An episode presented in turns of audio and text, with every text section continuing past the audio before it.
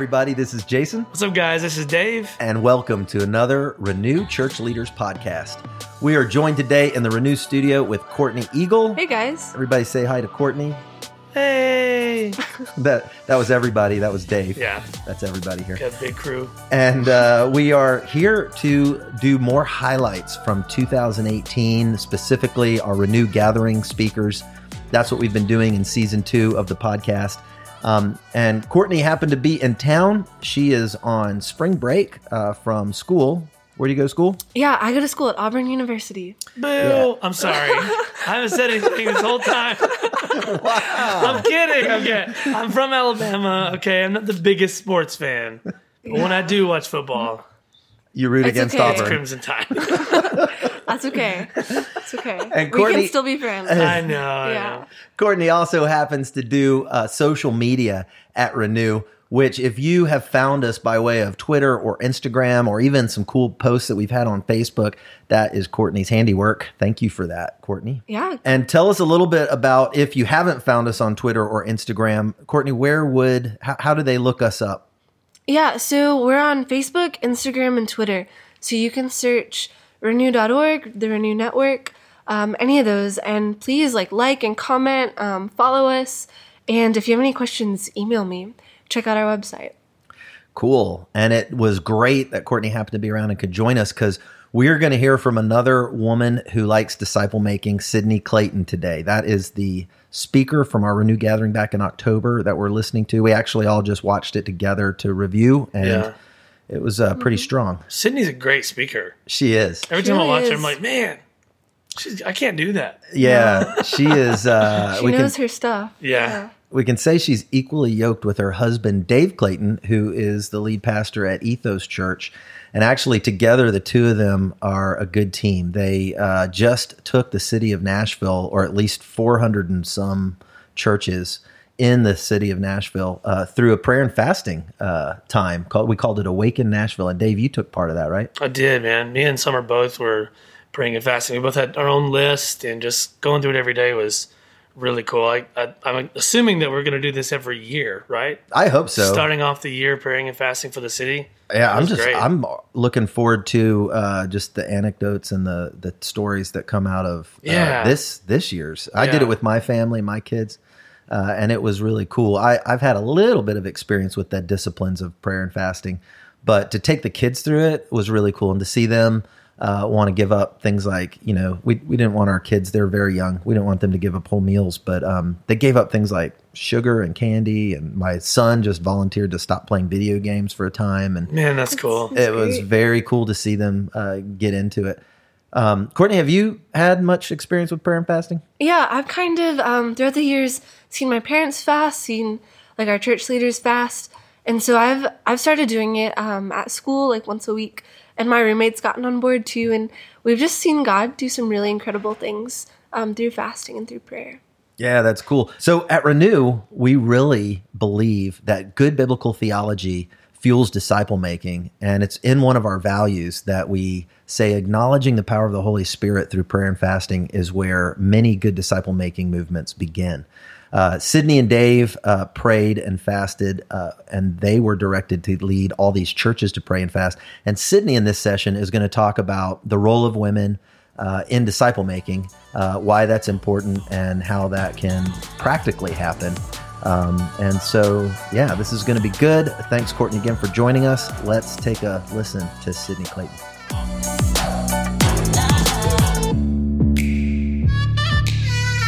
Good morning. I'm honored and excited to be with you today. Um, usually on a Wednesday morning about this time, I am chasing around a three year old. So this is a great change up for me. Yeah. Um, uh, it's always fun to be up here and talk with people about something you're really passionate about.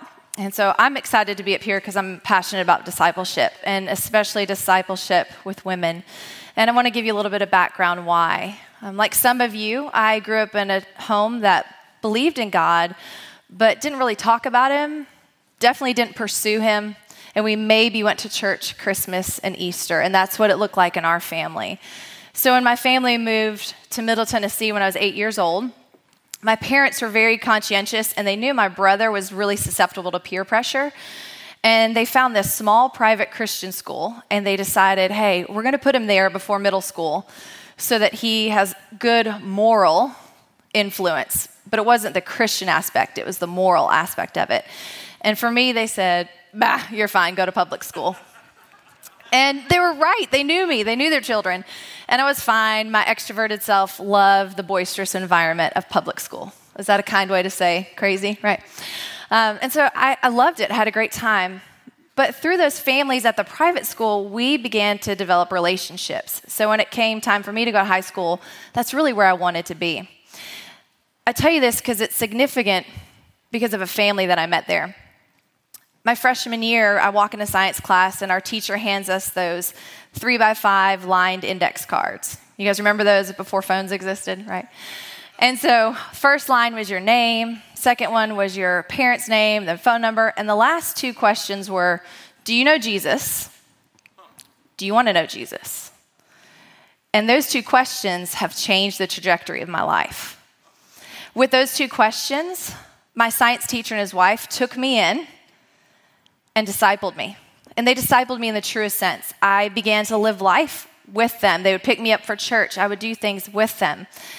And so, seeing somebody intentionally disciple me, I got to see Jesus, his transformative power in many people's lives, but my life especially. Watching him transform me, seeing other people love me well and change my life. And when I think about discipleship, it's not just that family, but I think about women. Specifically for me, I think about my grandmothers. You know, it's not just one family that discipled me, but multiple people. My grandmothers, both on my maternal and paternal side, were spiritually vibrant and alive. And in a time when the men in my life were spiritually apathetic or dead, I was dependent upon those women to be spiritually vibrant. See, I saw my grandmothers go into their community and love people well. They read their Bibles, they prayed with people who were hurting, they rejoiced and celebrated well when people had good things happen. They served in their church. And when I would go and visit with them, like in the summers, they would take me along with them. And in their way, they were discipling me as well. So when I think about my journey of discipleship, I don't just think of one person, I think of multiple people. And I'm sure a lot of you would say the same thing, right? So, those women that I'm talking about, it's those women that have poured into me, and women make up half of our world, right? And so, when I think about discipleship, you've got to think about men and women. I think about for my grandmothers, what they did is they changed our spiritual legacy. You look at Psalm 37 18, the Lord knows the days of the upright and blameless, and their heritage will abide forever. That's why we hear, you know, love the Lord your God with all your heart, soul, mind, strength. You know, talk with your children about this even at night when they lay their heads down. You know, there's a spiritual legacy that gets laid down, but I believe spiritual legacy is not just for our bloodline. It's not just for those that you're related to, it's for those in the church as well. There's a spiritual legacy that occurs in our church when we're discipling people, and there's also a spiritual legacy for those that are lost, our family of lost people, right? So we're talking, we say discipleship, we're talking about everything out there, including our women. Half the world is women, and we need to mobilize them, we need to teach them, and we need to release them, empower them to be impactful in the kingdom for God, right? So, if half the women being part of the earth wasn't enough incentive, I'm going to give you three reasons why I really view discipleship for women as something that's important. First of all, Christ. Second of all, the church. And third of all, culture. Start with the first one Christ if I start anywhere else, I'd kind of be jumping the gun. You know, I want to look at Jesus, what he did. Let's look at what he modeled. You know, Jesus valued women. You just look at his ministry. He took time to talk to the woman at the well, right? Women traveled with him and helped take care of his needs. What I really want to point out, though, is what he modeled in Luke 10 at the home of Martha. You guys know that story of Martha and Mary. Martha's working her tail off in the kitchen, like, where is Mary? And where's Mary? At Jesus' feet. What's significant about that is in that time, in the Jewish culture, students sat at the feet of the rabbi, of the teacher. And those students at the feet of the rabbi were his disciples. So when Jesus says, hey, hang on, she's right where she needs to be, He's saying, hey, she's gleaning from me. She's being discipled. She's taking in what I'm, what I'm saying here. Not only did Jesus model it, but he commanded it, right? We have already looked at it a couple times today. Matthew 28, you know, all power and authority is given to him. And he says, go out into the world, half of which is women, right? Go out into the world, right? Baptizing them, making disciples. So not only does Jesus model it, but he commands it. So that's Christ. Second thing I want to talk about is the church. Ephesians 1 22 through 23, Paul states, God has put all things under the authority of Christ and has made him head over all things for the benefit of the church. And the church is his body. It is made full and complete by Christ, who fills all things everywhere with himself. In 1 Corinthians 12 27, you know, for the health and the flourishing of Jesus' church, all these different parts are coming together. And it's a part of his body, the church. So if we neglect half of our church, we're neglecting half of the body of Christ. That's just practical. Let's talk about this physically. Let's think about your eyes. You've got two eyes for vision. If one of them gets an infection, do you just go, no big deal, I've got another one, we're cool, let that rot and die? No, it's precious and you value it, so you're going to care for it. Now, see, the thing with your eyes is that you have two eyes from two slightly different perspectives united in one skull. And when they're working together in tandem, they give you depth perception. One eye you can see, two eyes you have depth perception. That's the difference in seeing that yellow line and thinking it's a line and tripping and falling down the steps as opposed to knowing, oh no, that's a drop off, right? You need both working together in tandem, in unity for greater function and greater purpose. I think about the heart. Your heart has two sides, a right side and a left side. And the right side of your heart pumps blood to your lungs. The left side of your heart pumps blood to your body. Working in tandem, they keep us alive. But what if half of your heart stops working? You die. We're talking about the church. If half of your church is neglected and isn't working, what happens to the church? It dies, right? You start seeing it wither and weaken. So we've got Christ, the church. And now, the third reason why I find it really important for us to invest in women and discipling is culture. If you look at women and the role of culture today and what's happening in the future, what do you see as you look at blogs on emerging leaders and business journals? Who do you see leading? Who do you see? Women, right? And that trend is only going to continue in the next few years. We're talking every sector from healthcare to religion to science to politics to arts and entertainment.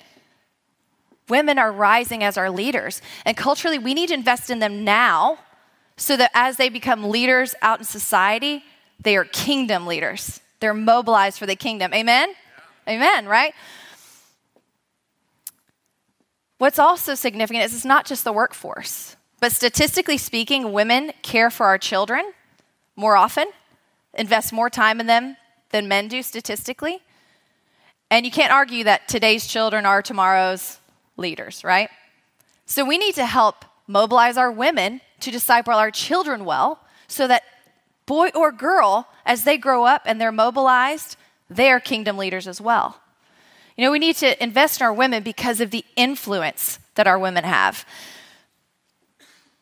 Culture, though, our culture right now often looks at the church as a hindrance to women, unfortunately, right?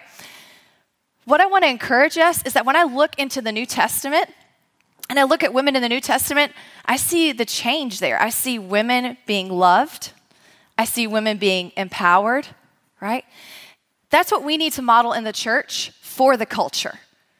We want to be encouraging and enticing to the culture. We don't need to bend and shift to the culture. We need the culture to say, hey, what's the church doing? Because there's something different there. We need to change the culture from the inside of our church out, right? So that's why I find it important. Christ found it important, our church needs it, and culture is demanding it, right?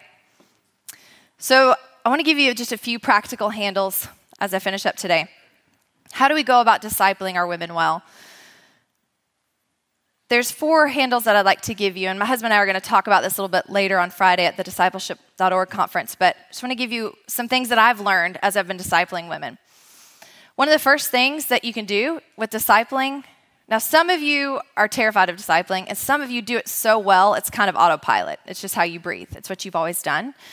And sometimes when you're an autopilot, it's hard to break it down. And this is what I'm going to do is help you kind of break it down with some intentional steps that maybe you can even help those people you're discipling turn around and do it too. First phase would be invitation. What did Jesus do? Invited people along. So for me, I just open the invitation. And sometimes it gets asked of me, like, hey, would you disciple me?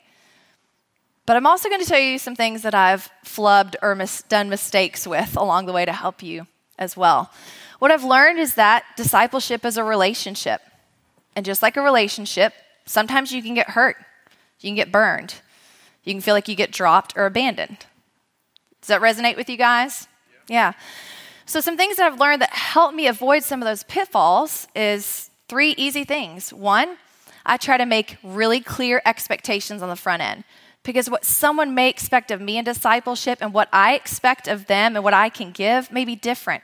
So we need to clarify that at the beginning. So, clear expectations.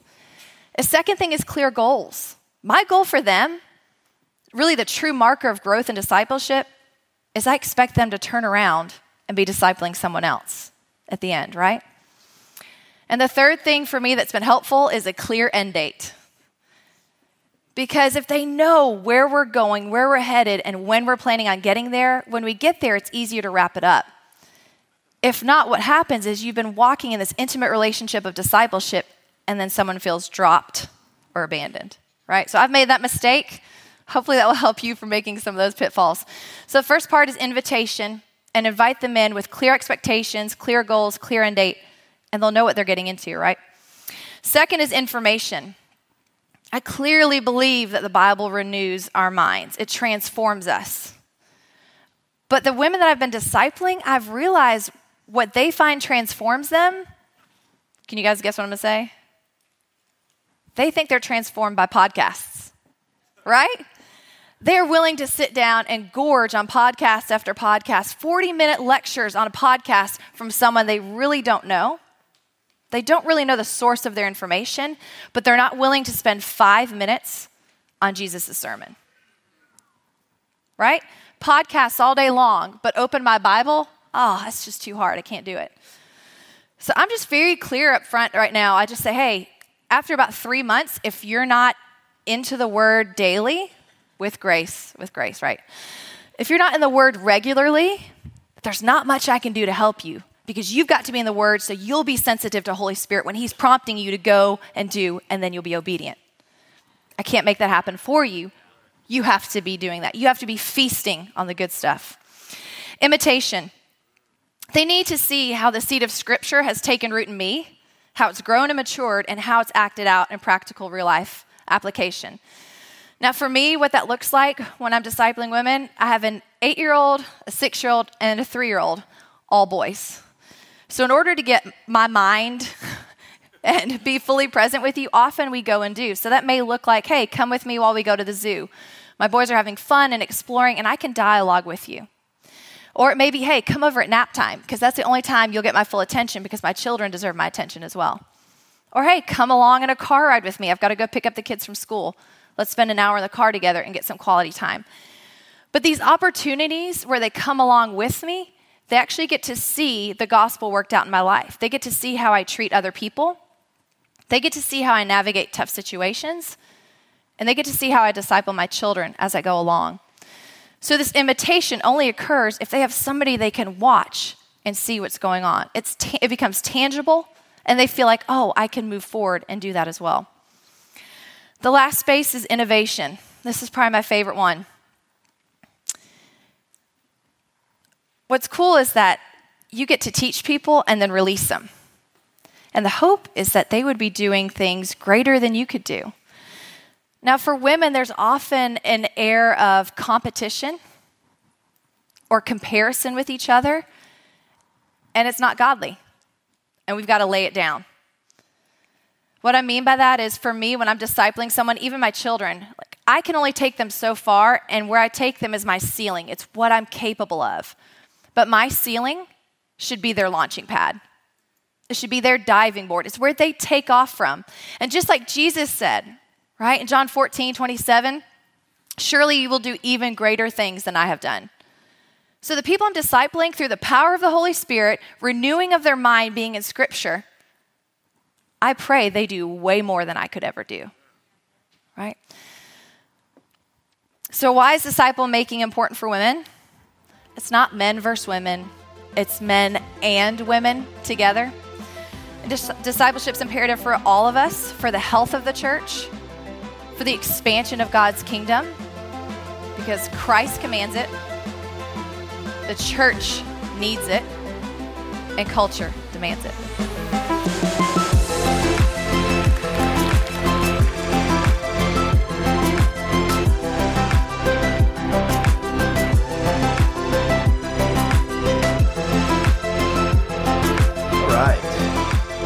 That was uh, Sydney, man. She is a strong speaker. She is. Oh, incredible. Yeah, she. Um, I I like how she unpacked first how important it is, um, not just disciple making, but that women um, are involved in disciple making and and women disciple one another, and then also uh, then at the end she rolled into like four what I thought really great kind of tools, um, practical looks at the parts of disciple making, like the invitation, the information, imitation, and innovation. Uh, and we can unpack those in a little bit. But um, man, I, I just I like that. Why is it important? Here's some practical tools, and um, man, it's culturally relevant right now. Yeah, it is. What's cool is listening through people talking about uh, discipling relationships, and then me just kind of looking back on my life, even before I really knew how to disciple people or what that was. You can see it in your life, like through the whole thing. Like that's what my youth pastor was doing when he was like, "Hey, can you help me clean up chairs and or whatever?" Like, and he would talk about God with me. He was discipling me. And further back than that, if I think about the first person to disciple me is probably my mother. You know, like I can think back to times where even as a kid, I was uh, I just remember being really scared to die, and I was just like, I, guess I just realized that I wasn't gonna live forever. Like one day it's gonna happen to me, and I just remember my mom just pointing me back to my baptism and saying, "No, like that was a moment where you accepted Christ, and so you're safe. You, you don't have anything to fear." And it's just beautiful to think back on those moments as, you know, my mom, she was being a great mom and doing a natural thing, but she's also doing a deeper thing there. She was discipling me and pointing me to Jesus the best way she could. And that's just really cool. Yeah, that reminds me. You know, um, we love at Renew this these perfect complementary roles that God created us. These gender roles we have, and I think Sydney touches on at the end. And her and Dave, her husband, um, as partners of Renew, I think they really exemplify how men and women can work together. Um, uh, you know, perfectly the way God created it. And I think about it made me think of how my wife and I disciple our kids, um, and whether it be you know at dinner time we do these devotionals with our kids, but then like you know I, I go off to work and uh, she's with the kids all day, and you know it is it's it's like I love to hear that your mom poured into you, and you when you think of disciple making, you think of you know some somebody walking with you, Yeah. um, and I love this idea that we need to one uh, emphasize the the the role of walking with somebody in disciple making, and then two emphasize that the gender roles are important in disciple making. They're unique and different, but they both uh, partner in making disciples, and that's Yeah. what I think Sydney was alluding to there at the end of her talk. Yeah. I was just at uh, Exponential conference uh, like this last week and talking about disciple making. There's a speaker, Albert Tate. He was hilarious. He was really funny. I wish I could tell some of his jokes, but I wouldn't do him justice. but he was talking about the difference in when you go into a supermarket and you say, "Hey, like, where's the salsa?" and they go, "Oh, it's like three aisles that way." And just point you to it, and then you're like, okay, one, two, three, and then it's like, is it left or right? Is there a Mexican section here? Like, how, like where is the salsa? You're still a little bit lost, like even though they've pointed you in the direction. And then you go to like a Home Depot and you're like, hey, where's the quarter inch nails? And they're like, you want to know where the quarter inch nails are, sir? Let me take you right to the place where there are That's so quarter inch nails. and they'll like walk with you, like holding your hand, right? As a, as a former Kroger employee, I can testify to that. Yeah. yeah.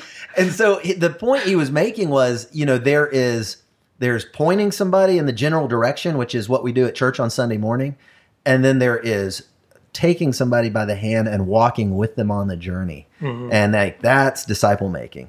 And uh, I think Sydney brought that up in um, like like in the imitation part for sure. In that every moment, even when she's riding in the car to pick her kids up, she's thinking about women she wants to disciple and saying, "Hey, you want to ride in the car with me and watch how I interact with people?" Yeah, that's how it works. Yeah. So you you mentioned a little bit about your experience with uh, like women disciple making and groups you've been in. What what's kind of been your some of your best experiences with women in disciple making? Um, well, so yeah, so I've been kind of discipled my whole life um, by my parents, and I have some specific women I can think of who've really poured into me. And so I've been involved with, with T groups at our church um, and small groups of women.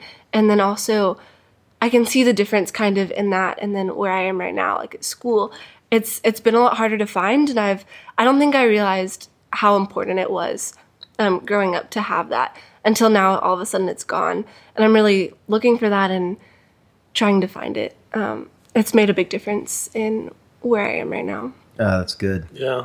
It, it's crazy when you don't realize that you're not being discipled or that you might be walking away or falling away until it's like years down the road. You know, mm-hmm. I've shared my story a little bit with Renew off and on, but I was a, a musician in the Christian entertainment and you never get plugged into a church. And it was years before I realized the importance of having a mentor, of having a discipling relationship like this. And it was almost too late, you know, like by the time I gotten to the point where I realized I didn't have anybody in my life, I was really way off on my like my personal theology, systematic theology, my thoughts about God were just kind of wacky because my discipling relationship was me and four other guys on the same kind of walk of life sharing thoughts and feelings. I had nobody, like you said, hmm. holding my hand, going, That's awesome that you feel that way. I, I understand why you feel that way, but I'm to let's walk together towards what the Bible says about this or that. You know, it, it's crazy how when you start to realize, Oh my gosh, I don't have that anymore. And that's really affecting everything in my life. Man, those are two great testimonies. It re- it reminds me to make a little plug here. At Renew, we actually have uh, great disciple makers that we use as coaches. And actually, I didn't even think about this before, but Courtney, your mom, Yes. Michelle Eagle, is actually Yeah. one of our coaches. And I've heard, don't take it from me, I've actually heard from um, other leaders that have written books on disciple making, that lead churches, that are disciple making churches, tell me that Michelle is like a world class disciple making woman.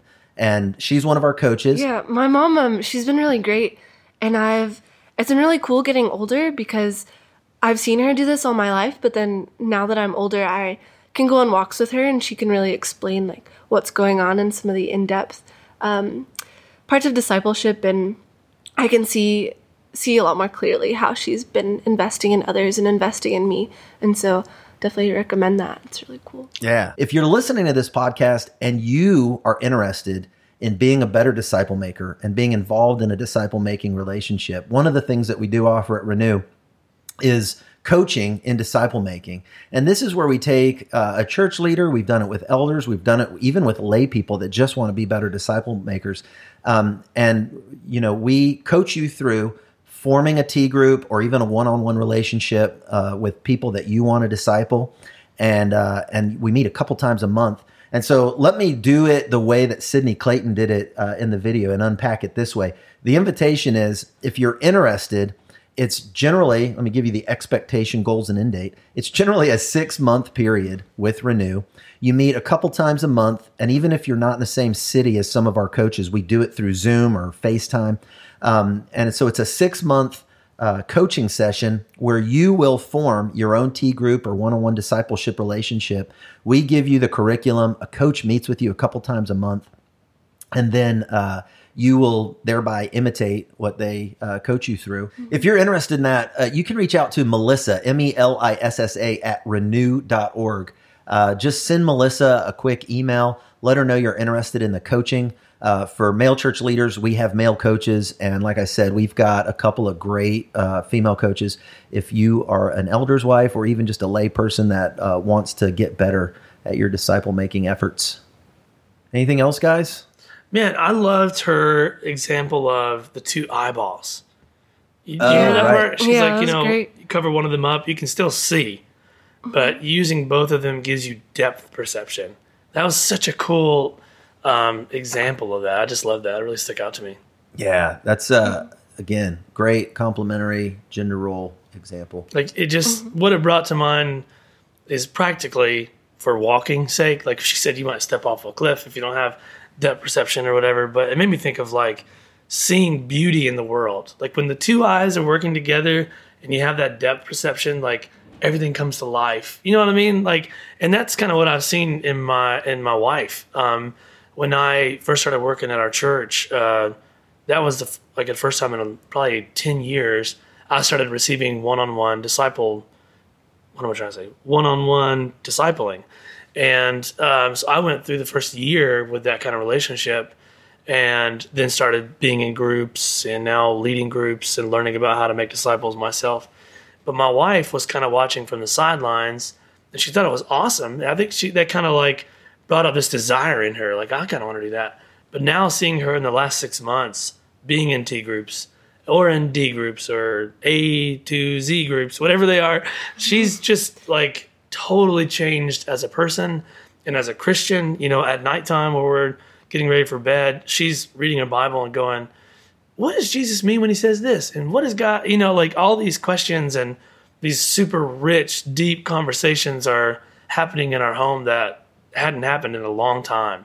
And so it's cool to have gone through it. I feel different now that I've gone through some of that like intensive at the beginning, but to watch this thing happening to her is so amazing. That's awesome. It's man. really, really changed her. That was a really deep testimony you just gave. I thought you were going to say that if it weren't for summer, you'd probably step off a cliff. Well, that too. gotcha. that too. Okay. Uh, well, so guys, thanks so much for joining us on this episode of the Renewed Church Leaders Podcast. And Courtney, thanks for being here. Yeah, glad to. All right. Guys, this is Jason This is Dave. This is Courtney. signing out. See you guys.